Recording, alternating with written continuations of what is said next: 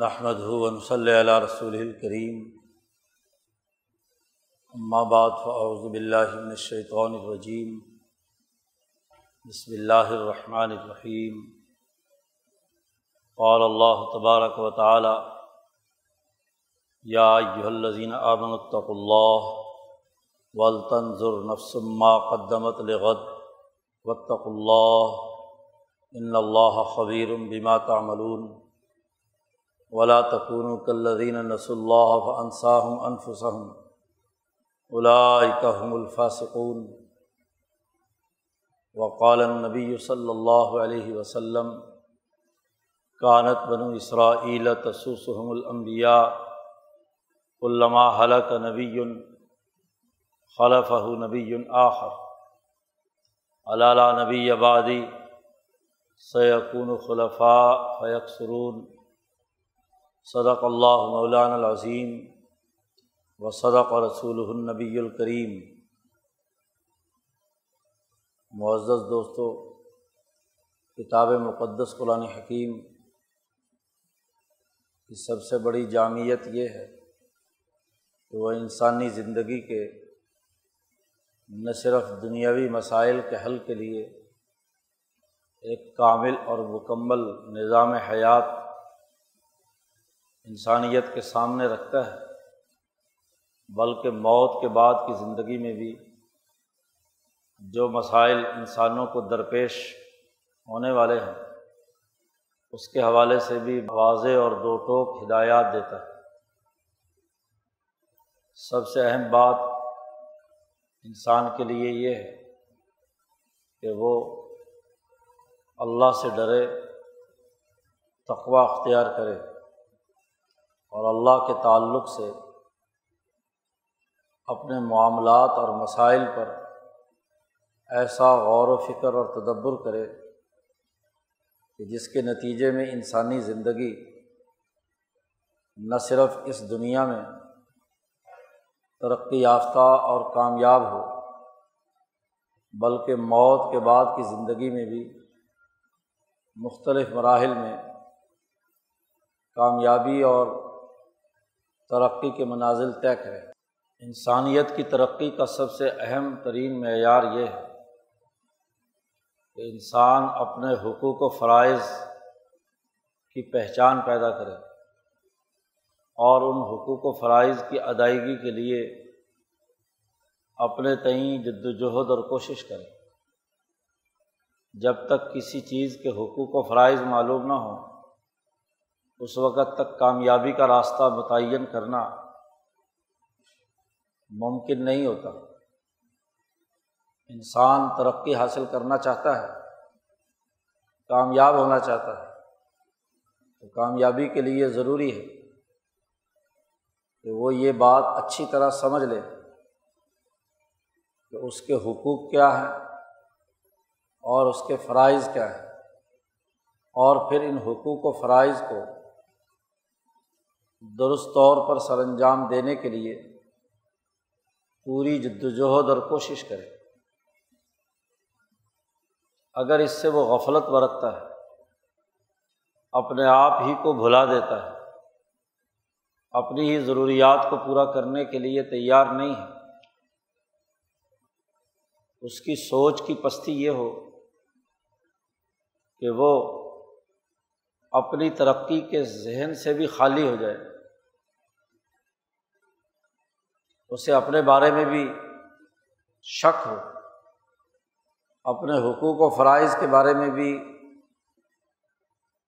اس کے پاس کوئی واضح پروگرام نہ ہو، تو اس سے بڑی خرابی اور کیا ہو یہ آیات مبارکہ جو تلاوت کی گئی ہیں، ان میں اللہ تبارک و تعالیٰ نے مسلمانوں کو خاص طور پر اس بات کا حکم دیا ہے۔ یا یو الزین آمن اتق اللہ۔ اللہ سے ڈرو تقوا اختیار کرو۔ اللہ کے ڈر سے عدل و انصاف قائم کرنے کے لیے جد وجہد اور کوشش کرو۔ اور یہ بات دیکھو کہ تم نے کل کے لیے آج کیا کیا ہے؟ ول تنظر نفس ما قدمت لغد۔ کہ تمہیں یہ دیکھنا چاہیے کہ کل خواہ وہ دنیا کا کل ہو، کہ دنیا میں آنے والے کل میں کیا نتیجہ نکلے گا میرے اس عمل کا؟ اس دنیا کی پچاس ساٹھ سال زندگی میں اس کے کیا اثرات اور نتائج مرتب ہوں گے؟ اور موت کے بعد کے کل میں میرے کیے ہوئے کاموں کے نتائج کیا آئیں گے؟ انسانی نفس کو اپنے ان حقوق و فرائض کو پہچاننا ہے کہ جس کے نتیجے میں وہ اس دنیا کے کل میں بھی اور موت کے بعد کے کل میں بھی وہ یہ دیکھے کہ اس کی ذمہ داریاں، حقوق و فرائض، نتائج و اثرات کیا مرتب ہوئے ہیں؟ قرآن حکیم کہتا ہے، لا تکون و کل لدینہ ان لوگوں کی طرح مت ہو جنہوں نے اللہ کو بھلا دیا۔ تو اللہ نے انہیں، ان کا اپنا آپ بھلا دیا۔ وہ انصاہم انفسم تو جب انسان اپنے آپ کو بھلا دیتا ہے، اپنے نفے کی بات ہی نہیں سمجھتا، اپنے فائدے کی بات اس کے پیش نظر نہیں ہے۔ اپنے نفس کے تقاضے کیا ہیں، حقوق کیا ہیں، اعمال کیا ہیں، ان کے نتائج کیا ہیں۔ کسی کو انسان بھول چکا ہو۔ تو قرآن حکیم نے اس کے لیے ایک لفظ استعمال کیا ہے۔ الائی کا حم الفاسقون۔ وہ فاسق ہے فسق کی حقیقت گویا کہ اس آیت مبارکہ میں بیان کر دی گئی کہ فاسق کون ہوتا ہے۔ وہ بھلکڑ جسے اپنے آپ بھول جائے۔ دنیا کو بھولنا، دوسروں کو بھولنا دوسروں کے اعمال کو بھولنا وہ تو ممکن ہو سکتا ہے، لیکن ایسا بھلکڑ ہو کہ اپنے آپ ہی کو بھلا دے۔ اپنے فائدے اور نفے کی چیزیں بھی اس کے پیش نظر نہ ہو اس کے لیے بھی وہ کردار ادا نہ کرے۔ تو دراصل ایسا آدمی نہ صرف اپنے آپ کو دھوکہ دے رہا ہے بلکہ سوسائٹی کو دھوکہ دے رہا ہے۔ اجتماع کو نقصان پہنچا رہا ہے۔ اجتماعی ڈسپلن توڑ رہا ہے۔ اور جو ایسی صورت حال سے گزرے، وہ بھلا کیسے کامیاب ہو؟ دنیا میں اس کی کامیابی کیسے ہوگی؟ اور آخرت میں کامیابی کیسے ہو دنیا میں کامیابی کے لیے بھی یہ شرط ہے۔ کہ آدمی اپنے آپ کو تو سامنے رکھے،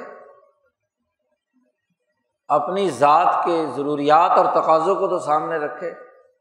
بھوک لگی ہوئی ہے، کھانا کھانا ہے، ایسا بھلکڑ ہو کہ جسے بھوک ہی نہ لگے۔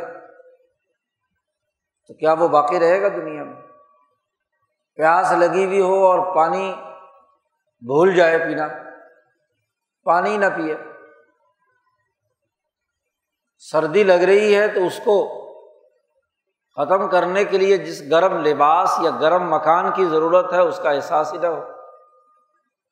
بے حص ہو جائے۔ جیسے مجنون اور پاگل پھرتے ہیں۔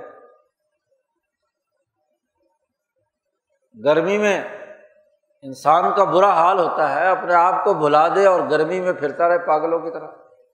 اس سے بچاؤ کا کوئی کام نہ کرے۔ یہ تو وہ چیزیں ہیں جو ایک انسان ضرور دریافت کرتا ہے۔ اگر یہ نہ کرے تو وہ مجنون اور پاگل قرار پاتا ہے۔ ذرا تھوڑا سا اور آگے بڑھو۔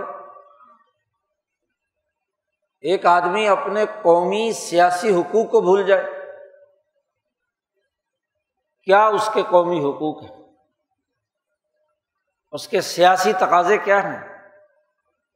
جیسے ایک فرد اپنی بھوک، پیاس، اپنی ضروریات اور احتیاجات سے بھلکڑ ہو جائے، ایسے ہی وہ فرد جس خاندان کا حصہ ہے اور اس خاندان کی ضروریات پورا کرنا اس کی ذمہ داری ہے، بلکہ خاندان کا سربراہ ہے۔ ان کے حقوق و فرائض بھول جائے، اپنی روٹی تو یاد رہے، اپنی اولاد کی روٹی بھول جائے۔ اپنا پانی پینا تو یاد رہے اور اپنی اولاد کا پانی پلانا اور اس کی ضروریات کو پورا کرنا وہ بھول جائے۔ اپنا لباس پہننا تو یاد رہے، اولاد کے لباس کے لیے کوئی کام نہ کرے۔ اپنے بوڑھے ماں باپ، گھر میں بیٹھی ہوئی بیوی، اس کی ضروریات اور کفالتوں سے فارغ ہو جائے، بھول جائے۔ کہیں مذہب کے نام پر، کہیں رسم کے نام پر صرف ذاتی فائدے کے لیے دنیا بھر کے سیر سپاٹے کرے۔ لیکن گھر کے حقوق و فرائض اس کے پیش نظر نہ ہو تو کیا وہ گھر ٹھیک رہے گا؟ دباؤ برباد ہوگا کیونکہ جب اس گھر کا سربراہ ہی گھر کی ضروریات بھول چکا، اس کے حقوق و فرائض کی ادائیگی سے غافل تو اولاد بگڑے گی، ماں باپ بیچارے جلد دنیا سے رخصت ہو جائیں گے، بیوی ہر وقت کوستی رہے گی، ہر وقت لڑائی، جھگڑا، دنگا فساد گھر کے اندر رہے کبھی امن و سکون ملے، ذرا اس سے آگے بڑھو۔ یہ خاندان کسی نہ کسی سوسائٹی کا حصہ ہے۔ اس سوسائٹی میں اسے خرید و فروخت کرنی ہے، لین دین کرنا ہے۔ سڑک پر چلنا ہے۔ ایک دوسرے کے ساتھ معاملات طے کرنے ہیں۔ اگر وہ ان حقوق و فرائض ہی کو بھول جائے، اسے یاد ہی نہ رہے کہ مجھے سڑک پر کس طرف چلنا ہے۔ میں نے خرید و فروخت کیسے کرنی ہے؟ معاملات کیسے طے کرنے ہیں؟ وہ ایسا بھرکڑ ہو کہ اسے اس حقیقت کا پتہ ہی نہ چلے۔ تو وہ بازار سے کوئی چیز خرید کے لا سکتا ہے۔ کسی سے کوئی معاملہ کر سکتا ہے۔ اور اگر سارے بھلکڑ جمع ہوں کسی شہر میں تو اس شہر کا کیا حال ہوگا؟ اس کے اوپر کوئی شیطان ہی مسلط ہوگا؟ کہ ان شہر والوں کو تو اپنے حقوق کا پتہ ہی کوئی نہیں۔ جیسے چاہے مرضی بے وقوع بنا لو۔ جو چیز جیسے چاہو، جس بھاؤ بیچ دو۔ ان کی مارکیٹوں پہ قبضہ کر لو۔ ان کی سڑکوں پر چلنے پر ایسے ٹیکسیز لگا دو کہ چلنا مشکل ہو جائے۔ چلیں تو بے وقوف لوگ ہمیں ضرور پیسے دیں۔ رسا گیر چور، ڈاکو سڑکوں پر ہو کر ڈاکہ ڈالنے کے لیے بیٹھ جائیں۔ انسانوں کو لوٹنے کے لیے تاکنے لگیں۔ اگر اس بستی، اس شہر اس علاقے کے لوگوں کو اپنے حقوق کا پتہ نہیں ہوگا، تو جو رسا گیر راستے میں رسا پکڑ کر بیٹھ گیا کہ جی یہاں سے گاڑی نہیں گزر سکتی جب تک میرا بھتا نہ دو۔ جسے حقوق کا ہی نہیں پتا وہ فوراً بھتا دے گا تو پھر گاڑی آگے چلے گی۔ جی اس سے آگے بڑھو۔ بھولنے کی حالت پوری قوم کے حوالے سے ہو، پوری ریاست کے لوگ بھلکڑ ہو بائیس کے بائیس کروڑ لوگ اپنے حقوق و فرائض سے غافل ہو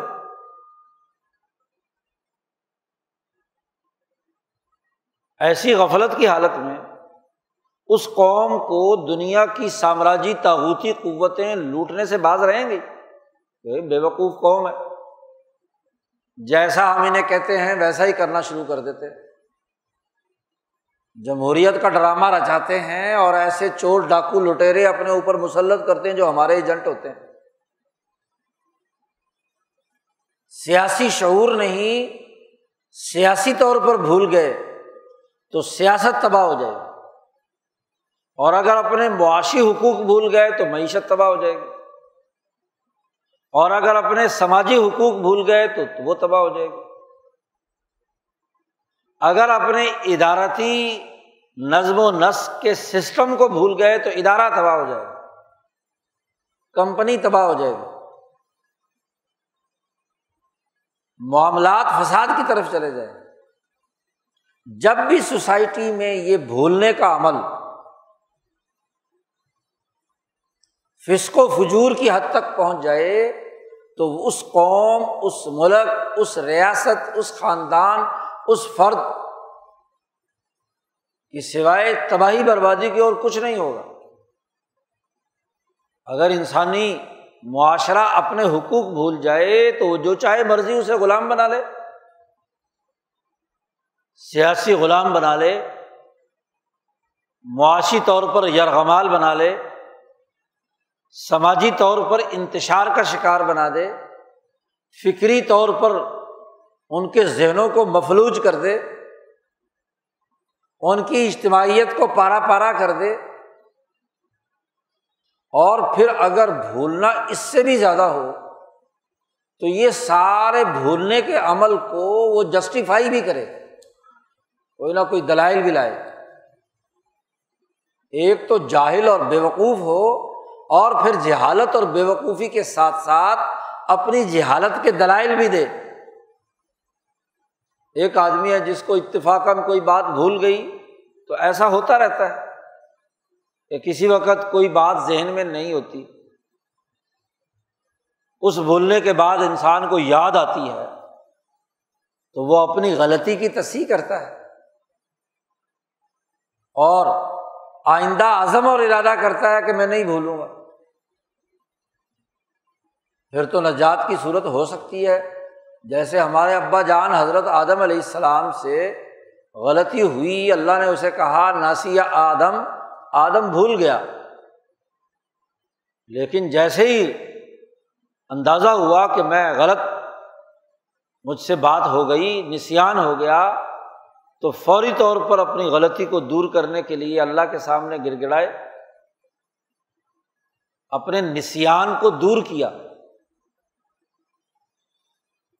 اپنے بھولنے کی حالت کے نتیجے میں جو اپنے حقوق و فرائض نظر انداز کر دیے تھے، اس پر اللہ سے کہا کہ ربنا ظلمنا انفسنا۔ اے ہمارے پروردگار، ہم نے اپنے نفسوں کے حقوق نہ پہچان کر اپنے نفسوں پر بڑا ظلم کیا ہے۔ کیونکہ یہ ایک ذرا سی غلطی کے نتیجے میں اپنے نفسوں پر ہم نے بڑا ظلم کیا ہے۔ کیونکہ جو ترقی اور کامیابی کا راستہ تھا، اس کو ہم نے اپنے نسان اور غفلت سے چھوڑ دیا۔ اور وہ علم تک پھر لنا، اگر تو ہمیں معاف نہیں کرے گا۔ اور یہ نسان ہمارا جاری رہا۔ یہ غلطیوں پہ غلطیاں ہوتی رہیں۔ تو للا کون من الخاصرین تو ہم ضرور بھی ضرور خسارے میں پڑ جائیں۔ غلطیوں سے سیکھنے کا موقع نہ ملا۔ اپنے نفس کے حقوق و فرائض نہ پہچانے۔ تو ہم خسارے میں ہوں۔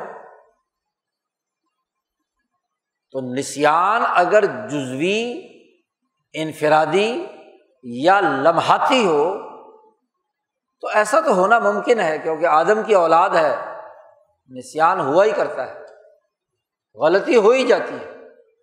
لیکن اس نسان یا اس غلطی کو مسلسل جاری رکھنا اور اپنے نسان اور غلطی کو اپنے نفس کے حقوق اور فرائض یا اپنے قومی حقوق و فرائض سمجھنے کے راستے کی رکاوٹ بنا دینا یہ جرم۔ جیسا کہ ابلیس نے کیا۔ غلطی کی، جان بوجھ کر کی۔ اور پھر بھی اس پر کوئی توبہ طائب نہیں ہو رہا۔ خود اپنے آپ کو جہنم میں داخلے کا فیصلہ کیا۔ اللہ نے کہا، دیکھ، تو نے میرا حکم نہیں مانا۔ میں جہنم میں تجھے ڈالوں۔ گا اور تجھے ہی نہیں، بلکہ جو جو تیری اس غلطی میں، اس نسان میں اس جان بوجھ کر کی غلطی میں تیرے ساتھ شریک ہوگا نسان کے ساتھ بھی ہوگا۔ اور تیرا متبع بن گیا۔ تو میں تجھے اور تیرے ساتھ تمام لوگوں کو ان جہنما من کم اجمائین میں ضرور بھی ضرور تم تمام کو جہنم میں ضرور داخل کروں۔ کیونکہ اپنے نفس کو نہیں پہچانا؟ اپنے حقوق و فرائض نہیں پہچانے۔ یہ وہ بنیادی بات، بنیادی حقیقت ہے جو کتاب مقدس، قرآن حکیم، ہر ایک قوم، ہر ایک خاندان، ہر ایک فرد، بلکہ کل انسانیت کو سمجھانا چاہتا ہے کہ کم از کم اپنے آپ کو تو پہچانو، اپنے قومی حقوق و فرائض تو سمجھو اپنی ضروریات اور تقاضے تو سمجھو۔ تقوا کا نتیجہ یہی ہونا چاہیے۔ یہ جو کہا، یا الزین امن التق اللہ اللہ سے ڈرو۔ تو اللہ کو ضرورت ہے انسانوں کو ڈرانے کی۔ اگر لوگ نہیں ڈریں گے تو خدا نہ خواستہ اللہ کی خدائی میں کوئی فرق پڑ جائے گا۔ نہیں۔ اللہ کو اپنی ذات کے لیے تمہیں ڈرانے کی کیا ضرورت ہے؟ وہ تو اتنی بڑی ذات ہے کہ اس کو کسی کو ڈرا کر یا اڑکا کر، اس سے نہ نفع، نہ کوئی نقصان۔ تمہارے لیے ہے کہ ڈر کے نتیجے میں تم اپنے نفس اور اپنے حقوق کے فرائض پہچانو۔ تمہاری ذمہ داریاں کیا ہے تمہارے حقوق کیا ہے تم اپنے آپ کو کس نہج پر لائے ہو؟ اگر تم نے اپنی خرابیوں کو سمجھ لیا اور سمجھنے کے بعد انہیں دور کرنے کے لیے، اپنے حقوق و فرائض کی ادائیگی کے لیے جدوجہد اور کوشش کی اور اللہ کے تعلق سے کی، یہی تقوا کیونکہ دنیا میں انسان زندگی کے جتنے لمحات گزارتا ہے تو کوئی نہ کوئی تو کام کر رہا ہوتا ہے نا۔ اس کے ہاتھ، اس کے پاؤں، اس کا جسم، اس کی زبان، یہ نچلا تو بیٹھتا نہیں۔ بولتا ہے تو بولتا ہی چلا جاتا ہے۔ عمل کرنے پہ آتا ہے تو عمل ہی کرتا چلا جاتا ہے۔ کبھی اس کے ہاتھ چلتے ہیں تو کبھی پاؤں چلتے ہیں۔ اس کا وجود سراپا حرکت ہے۔ اس کے دل کی جو حرکت ہے وہ اس کو ہر وقت حرکت میں رکھتی ہے۔ اب یہ حرکت کس بنیاد پر ہونی چاہیے؟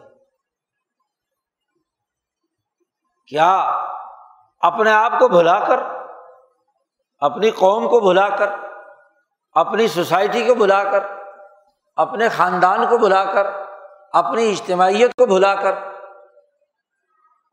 اور ان تمام کو بھول کر جو دنیا کا عالمی سرمایہ دار اور شیطانی اور تاغوتی قوتیں ہیں۔ شیاطین الانس اور شیاطین الجن ہے ان کے کہنے پر یہ حرکت پذیر ہو جائے۔ وہ اپنے مفاد کے لیے کہے کہ یہ کرو تو تم وہ کرنے لگ جاؤ۔ مت سوچو کہ یہ میں کیا کر رہا ہوں۔ بے وقوفوں کی طرح ان کے پیچھے لگ جاؤ۔ ان کی اتباع کرو۔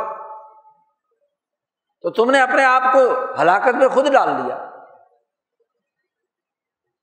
کیونکہ ایسے بے وقوف تو عالمی تاوتی قوتوں اور شیطانوں کو چاہیے جو ان کے مفادات کا چارہ بنے، جو ان کی غلامی کریں، جو ان کے لیے کردار ادا کریں، جو ان کے مفادات کے اسیر اور قیدی ہوں۔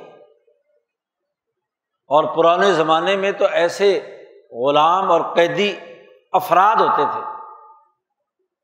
یا پورے قبیلے اور خاندان کو پکڑ کر غلام بنا لیا، یا جیسا کہ حبشہ کے سارے حبشیوں کو غلام بنا لیا جاتا تھا۔ اور آج کل ماشاء اللہ جب سے سرمایہ داری نظام پوری دنیا پر مسلط ہے، تو سارے ہی حبشی ہو گئے۔ ایشیا اور افریقہ، بلکہ ان کو اسی افریقہ کی سطح پر لا کر سب کو یرغمال اور غلام بنا لیا گیا۔ قومی ریاستوں کی ٹوپی ان کے سر پر چڑھا دی۔ خبردار، اس ریاست کی حدود سے یہ غلام دوسری ریاست کی حدود میں نہیں داخل ہو سکتے۔ پرانے زمانے میں غلام بنائے جاتے تھے۔ اور جب بڑے بڑے سرمایہ دار، کسی قبیلے اور خاندان کے ریوڑ کے ریوڑ غلام بنا لیتے تھے تو ایک باڑ لگا دیتے تھے چاروں طرف۔ یہ پنجابی میں، اردو میں جو باڑا کہتے ہیں، یہ یا واڑا کہتے ہیں، وہ چاروں طرف باڑ لگانا حضیرہ جسے عربی میں کہتے ہیں۔ چاروں طرف خاردار تار لگا دی اور سارے غلام اندر بند کر دیے۔ بس یہیں کھانا ہے، یہیں پینا ہے، یہیں کچھ کرنا، جو تمہیں کہیں وہ تم نے کرنا ہے، یہاں سے نکل کر باہر نہیں جا سکتا۔ اور اگر تمہیں باہر جانا ہے تو پرمٹ لینا پڑے گا۔ اور اس پرمٹ کے ساتھ اگر اس باڑے کے مالک کا سودا کسی دوسرے باڑے کے مالک کے ساتھ ہو گیا ہے تو وہ تمہیں یہاں سے وہاں منتقل کرنے کی اجازت بھی دے گا، آپس میں وہ دونوں سودا کر لیں گے کہ لو اتنے غلام میں نے بیچ دیے تمہیں۔ اتنا دھندا پیٹ لیا۔ لے جاؤ۔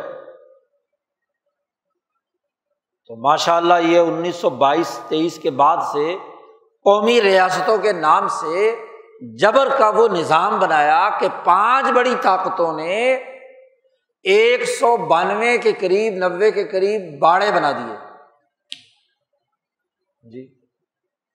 سامراجی تاغوتی قوتوں کی پانچ بڑی بڑی جو جنگ عظیم اول اور دوم جیتنے والے تھے، ان تمام نے باقی جو ممالک ہیں، ایک سو بانوے، ترانوے میں سے ایک سو ستاسی بنیں گے یا چھیاسی بنیں گے، ان تمام کے باڑے بنا دیے اور ہر ایک نے کہا کہ میرا باڑا یہ ہے۔ برطانیہ نے کہا، میرے باڑے کے لوگ یہ یہ، دولت مشترکہ کے ماتحت۔ فرانس نے کہا، میری نو آبادیات یہ ہے روس نے کہا، میرے غلام یہ ہے جی۔ امریکہ نے کہا، میرے غلام یہ اب ایک جگہ سے دوسری جگہ منتقلی، ان کی مرضی سے ہو۔ اور جو جو اپنے باڑے کا مالک ہے وہ وہ اپنے اپنے باڑے پر اپنا حکم نافذ کرتا ہے۔ اور وہاں کے لوگوں کو بے وقوف بنایا کہ تم تو آزاد ہو، تمہیں تو آزادی دے دی گئی۔ کیسی آزادی ہے؟ سیاست آزاد نہیں ہے، معیشت آزاد نہیں ہے، سماج آزاد نہیں ہے، تہذیب و ثقافت آزاد نہیں ہے۔ تمہیں کیا کھانا ہے، کیا پینا ہے، کیسے رہنا ہے، کیسے سیاست کرنی ہے، کیسے معیشت کرنی ہے، یہ ہم بتائیں گے۔ اب شہنشاہ مطلق جس خدا کی زمین پر سارے انسان عدل و مساوات اور آزادی اور حریت کے ساتھ رہتے تھے کوئی سرحدیں نہیں تھی ایک آدمی ایک جگہ سے چلتا، دوسری جگہ جہاں بھی اس کو اچھی ملی وہاں ٹھہر گیا۔ اور پھر انسان ہے تو دوسرے انسان کے ساتھ اس کا معاملہ انسانی بنیادوں پر ہوتا تھا۔ دشمنی اور لڑائی کی بنیادوں پر نہیں۔ اس لیے دنیا بھر میں اگر آپ پچھلی تاریخ اٹھا کر دیکھیں تو نسلوں کی نسلیں ایک جگہ سے دوسری جگہ منتقل ہوئی آبادیاں نئی نئی آباد ہوئی ایک علاقے سے نسلیں نکلتی تھی اور دنیا بھر میں پھیل جاتی تھی۔ اور جب انسان انسان کے پاس آتا تو انسان انسان سے انس لیتا۔ کوئی جھگڑے کی بات نہیں، لے بھائی تو یہ رکھ لے۔ لیکن جہاں جہاں شیطانی نظام قائم رہا فرعون، نمرود، شداد، حامان جیسے لوگ پیدا ہوئے۔ انہوں نے کہا اچھا ان نسلوں کو ایک جگہ قید کرو، جیسے بنی اسرائیل کو فرعون نے قید کر دیا۔ ورنہ یوسف علیہ السلام کے زمانے میں یہ بنی اسرائیل کہ نان سے اٹھ کر مصر پہنچے تو مصریوں نے کوئی اعتراض کیا۔ ٹھیک ہے، آؤ، رہو۔ زمین خدا کی ہے اور خدا کی زمین پر خدا کا بنایا ہوا انسان آزادی اور حریت کے ساتھ رہے۔ لیکن جب فرونی نظام قائم ہوتا ہے، تو وہی بنی اسرائیل چار دیواری میں بند کر دی گئی۔ ایک کالونی بنا دی گئی۔ کوئی بنی اسرائیلی اس سے باہر نہیں نکل سکتا۔ اور اسی ایک جگہ بند کرنے کے نتیجے میں جس وقت فرعون کا جو چاہے حکم جاری کر دے، لڑکیاں زندہ رکھو، لڑکے قتل کر دو۔ پھر انہیں قبتیوں نے فرعون سے شکایت کی کہ اب ہمارے لیے تو کام کرنے والے غلام لڑکے رہے ہی نہیں، سستی لیبر ختم ہو گئی۔ تو یہ ہر سال لڑکے قتل کرنے کا حکم واپس لیا جائے۔ اس لیے بنی اسرائیل میں ایک سال قتل کرو اور ایک سال کیا ہے؟ زندہ چھوڑ دو تاکہ ہمارے غلام تو پیدا ہو نا۔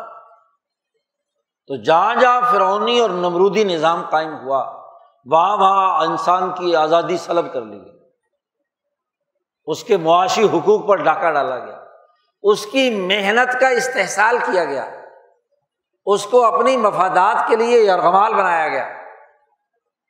اور امبیا علیہم السلام نے ایسی غلام قوموں کو آزادی دلانے، اپنے حقوق پہچاننے،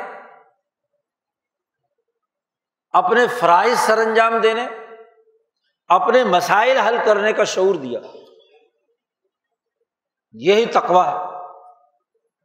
آج بھی پچھلے سو ڈیڑھ دو سو سال سے جب سے دنیا پہ یہ عالمی شیطانی سرمایہ داری نظام مسلط اقوام کو اپنا آپ بھلا دیا گیا۔ ان کو غلام بنا لیا گیا۔ قومی ریاستیں بنا کر بین الاقوامی سامراجی تاغوتی قوتوں کے ایجنٹ حکمران مسلط کر کے ان کی سیاسی آزادی سلب کر لی، ان کی معاشی آزادی سلب کر لی۔ اور ان بائیس کروڑ لوگوں کو بابر کرایا تعلیم کے نام پر۔ کہ ایسا ہی ہمارے لیے درست ہے۔ یعنی بھلکڑ ہونے کو، بھولنے کے معاملے کو باقاعدہ سسٹمائز کر دیا۔ کہ اپنے حقوق و فرائض کو بھول جائیں سیاست میں، معیشت میں، تعلیم میں، سماج میں، اجتماعیت میں۔ یہی اللہ پاک فرماتے ہیں۔ کہ او انسانوں، او مسلمانوں تمام فرونی تاغوتی شیطانی، سرمایہ پرست قوتوں سے علیحدگی اختیار کر کے اتق اللہ۔ اس شہنشاہ مطلق سے ڈرو۔ اور اگر تم اللہ کو بھلا دو گے، تو اللہ تمہیں تمہیں اپنا آپ بھلا دے گا۔ کیونکہ جب انسان اللہ کو بھلا دیتا ہے، اس کی حکمرانی کو اس کی شہنشائیت کو، اس کی طاقت اور قوت کو۔ تو پھر تو وہ انسان اس کو جو چاہے مرضی غلام بنا لے۔ اب دیکھو، اللہ تبارک و تعالیٰ کی اس پوری کائنات، اس ارض پر حکمرانی کو بھلایا۔ تو ماشاء اللہ یہ ایک سو بانوے، ترانوے حکمران، سامراجی تاغوتی قوتیں ہم پر مسلط ہو گئیں۔ اور ان کے تسلط کو ہم نے باقاعدہ ایک قومی نظام کے تحت اپنا لیا۔ حالانکہ اگر قومی ہی حکومت کی بات کی جائے تو قوم کیا ہوتی ہے؟ قوم تو بنتی ہی تب ہے جب وہ باقی اقوام سے ہٹ کر اپنا ایک منفرد اپنے حقوق و فرائض اور اپنی ضروریات کے مطابق اپنا نظام بنائے۔ وہ جس دھرتی پر رہ رہی ہے، اس دھرتی کا سورج، اس دھرتی کا چاند، اس دھرتی کے دریا، اس کے معدنی وسائل، اس کی تمام زرعی پروڈکٹس پر اس کا حق ہو ابھی قوم بنے گی نا۔ وہ اس کے لیے ہیں۔ اور اگر وہ اس حق کو نہیں پہچانتی، اس کے معدنی وسائل جو مرضی لوٹ کر لے جائے، اس کے پانی کا جہاں چاہے مرضی سودا کر دیا جائے، دریا بیچ دیے جائیں اور پیسے ڈکار لیے جائیں، ایسے ایسے بدنام زمانہ معاہدے کیے جائیں جو پانی جیسی بنیادی ضرورت سے انسانوں کو محروم کرتے ہوں۔ عالمی جبر سے قرضوں کا ایسا لامتناہی سلسلہ شروع کیا جائے کہ پاکستانی قوم ہمیشہ اپاہد اور محتاج ہی رہے۔ اور تو اور اس بھولنے کی سب سے بدتر مثال یہ کہ ان سے اجتماعی زندگی بسر کرنے کا سلیقہ سلب کر لیا جائے۔ اجتماعی زندگی کے لیے یہ ضروری ہے کہ جو افراد جس ادارے، جس کمپنی، جس فیکٹری، جس سسٹم کے ساتھ وابستہ ہیں اس سے سیکھیں، سمجھیں اور تخلیقی سرگرمیوں کے ذریعے سے اس کے اندر ابھار اور نکھار پیدا کریں۔ اور اگر اس کے برعکس رشوت خوری بد دیانتی ہڈ حرامی، کام نہ کرنا اور تنخواہیں بٹورنا رشوتیں کھانا، یہ اگر عادت بن جائے تو اس سے بڑا بھولنا اور کیا ہوگا؟ محض جزوی لذت اور خواہش کو پورا کرنے کے لیے لوٹ مار کا بازار گرم کر دیں۔ ایک ادارہ سیاست کے لیے بنایا۔ سیاسی ادارے کا مقصد انسانیت کی قوم کی خدمت ہے۔ وہ خدمت کا کام تو سر انجام نہ دے۔ بلکہ ان خادموں کی گردنوں پر مسلط ہو کر لوٹ مار کا اپنے لیے ایک علامت اور نشان بنا لے کہ ملکی وسائل لوٹنے، ملکی خزانہ لوٹنا۔ ہے آج دنیا بھر کے ممالک کا ایک جائزہ سامنے آتا ہے۔ عدلیہ کا بھی، مقننہ کا بھی ہاں جی دفاعی نظام کا بھی، بیوروکریسی کا بھی ہاں جی ادارے چلانے سے متعلق بھی۔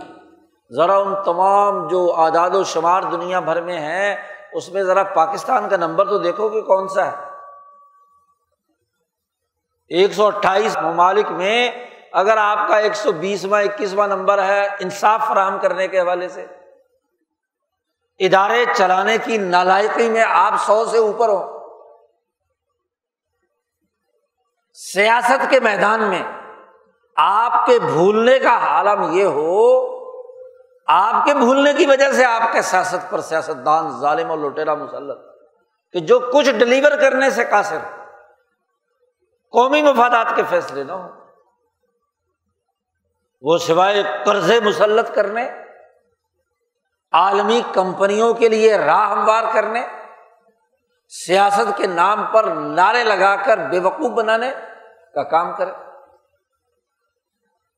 اور بائیس کروڑ لوگ بھول جائیں کہ اصل میں سیاست کیا ہوتی ہے۔ اصل میں عدالت کیا ہوتی ہے۔ اصل میں معیشت کیا ہوتی ہے۔ قومی معیشت کسے کہتے ہیں؟ اصل میں قومی سماج کیا ہوتا ہے؟ وہ قوم کے نام پر ایک یوم آزادی کے دن میں تو بے وقوف بنے، نعرے لگائے، زندہ باد۔ اور اگر ان کی انفرادی خواہش کے خلاف کوئی کام ہو جائے تو مرد آباد کے نعرے لگوا لو۔ پیسے دو جلسے میں لے آؤ، پیسے دو جلوس کا حصہ بنا لو۔ مذہبی کوئی رسوم ادا کرنی ہو تو پیسے دو تو سینا پٹوا لو۔ پیسے دو تو بڑے سے بڑے لمبے جلوس میں شریک کر لو۔ تو یہ اپنے آپ کو بھولنا نہیں ہے۔ جب اللہ کی شہنشاہیت چھوڑی، اللہ کے ریاستی نظام کو چھوڑا، اللہ کی طاقت اور قوت کو چھوڑا، تو انسانی حقوق ہی انسان بھول گیا۔ اور دنیا کی پانچ سپر طاقتوں کی غلام بن گئی۔ دنیا عالمی چار سو سرمایہ داروں کی چراگاہ بن گئی۔ دنیا عالمی تاوتی قوتوں کی ایجنٹ بن گئی۔ شیطانی نظام جو انسان نما شیطانوں کے ذریعے سے شیطان نے مسلط کیا تھا، انسانیت اس کی یرغمال بن گئی۔ یہ ہے فسق الا کا ہم الفاسقون۔ قرآن نے کہا یہ فاسق یہی فسق و فجور ہے۔ یہ جو بڑے بڑے بلنڈر ہیں، اپنے قومی حقوق کو نہ پہچاننا، اپنی سیاسی آزادی کا شعور پیدا نہ کرنا، اپنے معاشی حقوق سے غافل ہونا، اپنی اجتماعی ذمہ داریوں کو نظر انداز کر دینا، کتنا بڑا جرم یہ فسق نہیں ہے۔ ڈاڑی بھی رکھ لو، نماز بھی پڑھ لو تسمیاں بھی گھماؤ، عمرے پہ عمرے کرو، حج پہ حج کرو اور روزہ رسول کے اندر بھی چلے جاؤ، خانہ کعبہ کے اندر بھی داخل ہو جاؤ۔ نمازیں پڑھو، روزے رکھو، سارے کام کرو۔ لیکن اگر اللہ نے تم سے تمہارے سیاسی حقوق بلا دیے، معاشی حقوق بلا دیے، اجتماعی حقوق بلا دیے قومی حقوق بلا دیے، اپنے ادارتی ذمہ داریوں کو بلا دیا۔ تو پھر فاسق نہیں ہے۔ چاہے لمبی چوڑی ڈاڑی رکھی ہوئی ہو، بہت بڑا حاجی نمازی ہو، لیکن اپنے ادارتی نظام میں کرپشن کرتا ہے۔ اس کے مفوضہ فرائض پوری ذمہ داریوں اور دیانتداری سے ادا نہیں کرتا۔ اپنے ملک کی قومی سیاست اور معیشت سے اس کے نظریے اور فکر سے آ رہی ہے۔ تو قرآن تو کہتا ہے الائی کا حم الفاسکون فاسق انہوں نے اپنی ذمہ داریاں پوری نہیں کی۔ پھر وہ نسان اگر ایک لمحے کا ہوتا، ایک سال کا ہوتا، دو سال کا ہوتا، یہاں تو سو سال ہو چکے بلکہ نسان یا یہ بھولنے کا عمل جو اللہ نے ان پر مسلط کیا، وہ ادارہ جاتی شکل اختیار کر گیا۔ پورا کا پورا ادارہ، پوری کی پوری قوم، پورے کے پورے سسٹم اور نظام میں غلطیاں تہ بتہ جمع ہو گئیں، غفلتیں تاری ہو گئی کام کرنے کا جذبہ نہیں رہا۔ ملک بنایا تھا اسلام کے نام پر۔ یہاں تو انسانی بنیادوں پر کام کرنے کی صلاحیت ختم ہو گئی۔ ہر ادارے کو دیکھ لو، ہر شعبے کو دیکھ لو۔ اپنے اپنے شعبے کا سب سے کرپٹ ترین آدمی اس کا لیڈر کیونکہ یہ انفرادی اور جزوی رائے کے پیچھے چل کر رائے کلی اور مفاد عامہ کے نظام سے آ رہی ہے۔ یہ وہ المیہ ہے۔ جب کسی قوم پر تاری ہوتا ہے تو قومی زوال آتا ہے۔ دنیاوی ذلت آتی ہے۔ اور یاد رکھو کہ ایسی بھلکڑ قوم کی آخرت بھی کوئی اچھی نہیں ہوتی۔ کیوں؟ کہ آخرت کے بارے میں اللہ نے کہہ دیا، بلکہ آنے والے کل کے بارے میں کہا، ول تنظر نفس ما قدمت لغد دیکھو کہ آنے والے کل میں تمہارے ان اعمال کے کیا نتائج نکلیں گے؟ آج ہمارے سامنے ادارہ جاتی تباہی کا عالم یہ ہے، پیچھے مڑ کر دیکھو کہ جب ہم نے آنے والے کل کو نہیں دیکھا، جزوی مفادات کے فیصلے کیے، انفرادی مفادات کے، تو وہ جڑتے جڑتے جڑتے آج ہر ادارہ تباہ ہو گیا۔ سچا اور نیک مخلص فرد کسی بھی ادارے میں وہ کھڈے لائن لگا دیا جاتا ہے یا ادارے سے نکال کر باہر پھینک دیا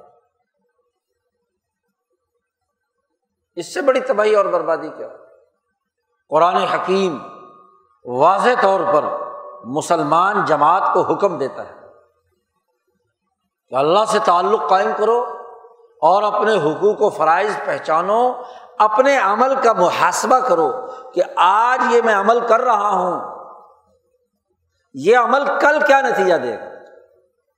آنے والا کل۔ میری ملازمت میں، میرے کاروبار میں، میرے ادارتی نظام میں میں جس فیملی کا ممبر ہوں اس کے لیے۔ بھائی، جو آدمی ایک شعبے میں سرکاری طور پر ملازم ہو گیا، وہ شعبہ اور ادارہ اس کی فیملی نہیں تو اور کیا ہے۔ اگر عدالت تباہ ہوتی ہے تو جج اور وکیل کی عزت ہوگی۔ اگر سیاست تباہ ہوتی ہے تو سیاست دان کی عزت ہوگی۔ اگر دفاعی نظام میں خلل پیدا ہوتا ہے تو کسی فوجی کی عزت ہوگی۔ کسی کمپنی میں وہاں کے لوگ جو حرکتیں کریں گے، کمپنی کی عزت ہوگی، تباہ ہوگی نا۔ ادارہ تباہ ہوگا نا۔ اسی کو اللہ نے کہا اتق اللہ۔ اللہ سے ڈرو اور اپنے اعمال کا جائزہ لو۔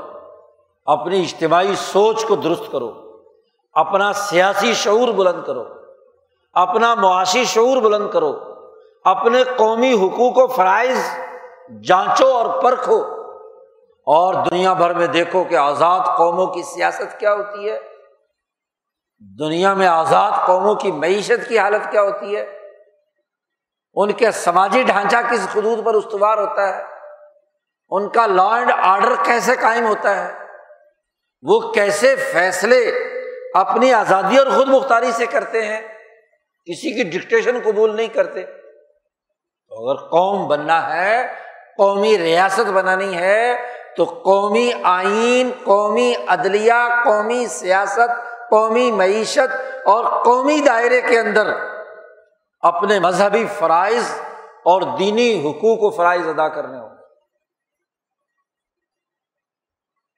اگر دین بھی بکھنے لگے، دین بھی مفادات کے لیے کردار ادا کرے، مذہب فروشی کا عمل بھی اسی غلامی کے نظام کا اعلی کار بن جائے، اسی سرمایہ داری نظام کا یرغمال بن جائے، تو وہ مذہب بھی انسانوں کو بھولنے کے ایسے راستے پر ڈال دیتا ہے کہ وہ اپنی ہر غلط کام کے لیے تقدیر کا بہانہ بنا کر ہاتھ پیر توڑ کے بیٹھ جاتا ہے۔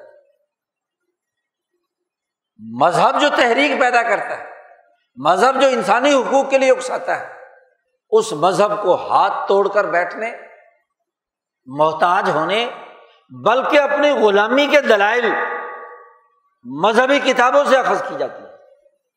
اپنے فساد کو جسٹیفائی کرنے کے لیے قرآن کی آیات استعمال کی جاتی ہے بھولنے کا عمل یہاں تک۔ قرآن پڑھا دین کی تعلیم حاصل کی، علم حاصل کیا، لیکن جب اللہ نے بھلا دیا، تو اس کے نتیجے میں وہ دین کا عالم، وہ مذہب کا رہنما، وہ قرآن کا حافظ اپنے مذہبی فرائض کی ادائیگی کے اندر بھی دوسروں کا محتاج وہ نصاب تعلیم بنا کر دیں گے کہ اب یہ پرتشدد اسلام پھیلانا ہے، یہ تمہاری آج ضرورت ہے۔ وہ تمہیں ڈکٹیشن دیں گے کہ یہ امن و امان والا تمام فرقوں کو مٹا کر سارے انسان برابر بنا کر یہودی، عیسائی، ہندو، مسلمان، سب کے سب کیا ہے؟ ایک ہو جاؤ، امن کا پرچار کرو، ان کی علیحدہ علیحدہ شناختیں چھین لو۔ باقاعدہ تقریر کی جاتی ہے۔ کہ آج کے بعد ملک بننے کے بعد نہ کوئی ہندو ہندو ہے، نہ کوئی مسلمان مسلمان ہے، نہ کوئی فلاں فلاں ہے، سب پاکستانی اس کا اس سے بڑھ کر اور المیہ کیا ہوگا؟ کہ جو وہ لکھ کر دے دیں، وہ تم پڑھ کر سنا دو۔ جو تمہیں سیاست کا سبق دیں وہ تم سیاست کا سبق پڑھا دو۔ جو تمہیں قانون اور عدالتی نظام دیں تم اس کے مطابق کام کرنے لگو۔ تمہیں جو مذہب کی تعلیم دیں، وہ تم مذہبی تعلیم دینے لگو۔ کل تک ضرورت تھی ایسے مذہبی مکاتب اور مدارس کی جو سوسائٹی کی عملی زندگی سے کٹ کر ایک یک طرفہ سوچ کے حامل ہوں تاکہ ایسے بند ذہنوں کو جب چاہو جہاد کے نام پر اکسا کر لڑائی بڑائی کرا لو۔ اور اب ضرورت پیش آئی ہے۔ کہ مذہب کو جدید عصری علوم کے ساتھ جوڑ کر ہاں جی نئے نئے بورڈ بنائے جا رہے ہیں، نئے نئے کیا ہے، ادارے مذہب کے نام پر بنائے جا رہے ہیں۔ اور اس جدید عصری تعلیم سے کیا مراد ہے کہ مذہب کے تمام جتنے بھی پہلو ہیں علمی بنیادوں پر، اس عصری نظام جو سرمایہ دارانہ اصولوں پر فٹ ہے، آیات کو اس کے مطابق فٹ کیا جائے۔ کہتے ہیں کہ اب ہم مثالیں پرانے زمانے میں تو صاحب ہدایہ نے مثالیں اپنے زمانے کی دی ہیں۔ اور اب اس زمانے میں اس ہدایت کے قانون کو سمجھانے کے لیے ہم اس دور کی عصری مثالیں دیں گے۔ عصری مثالیں کون سی ہیں؟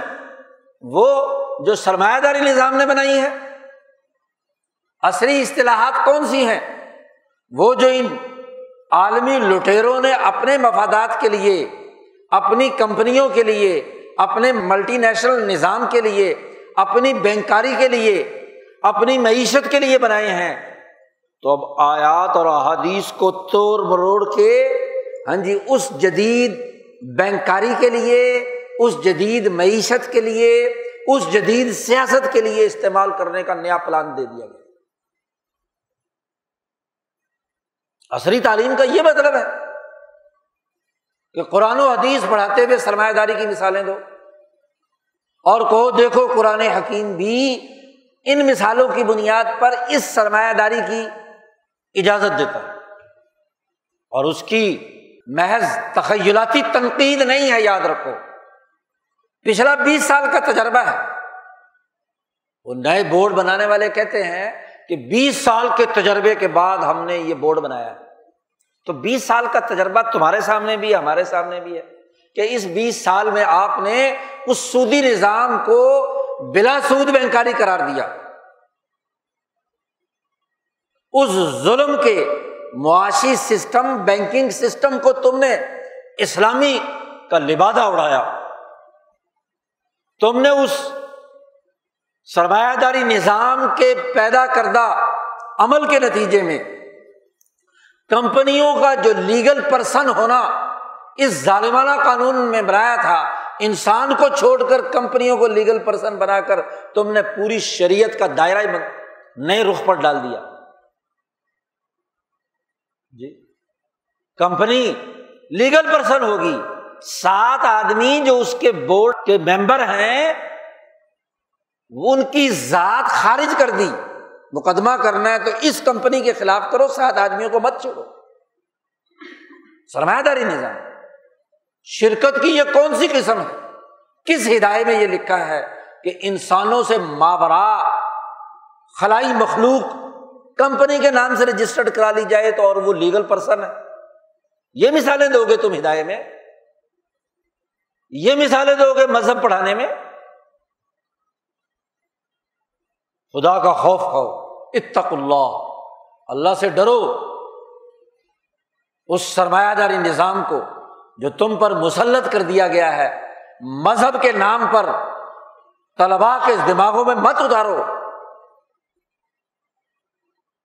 جدید تعلیم کا مطلب تو یہ ہے کہ جس کے ذریعے سے یہ سمجھو کہ ان عصری تعلیمات کے نام پر جو کچھ اسکولوں کالجوں یا تعلیم کے نام پر پڑھایا جا رہا اس میں زہر کیا ہے؟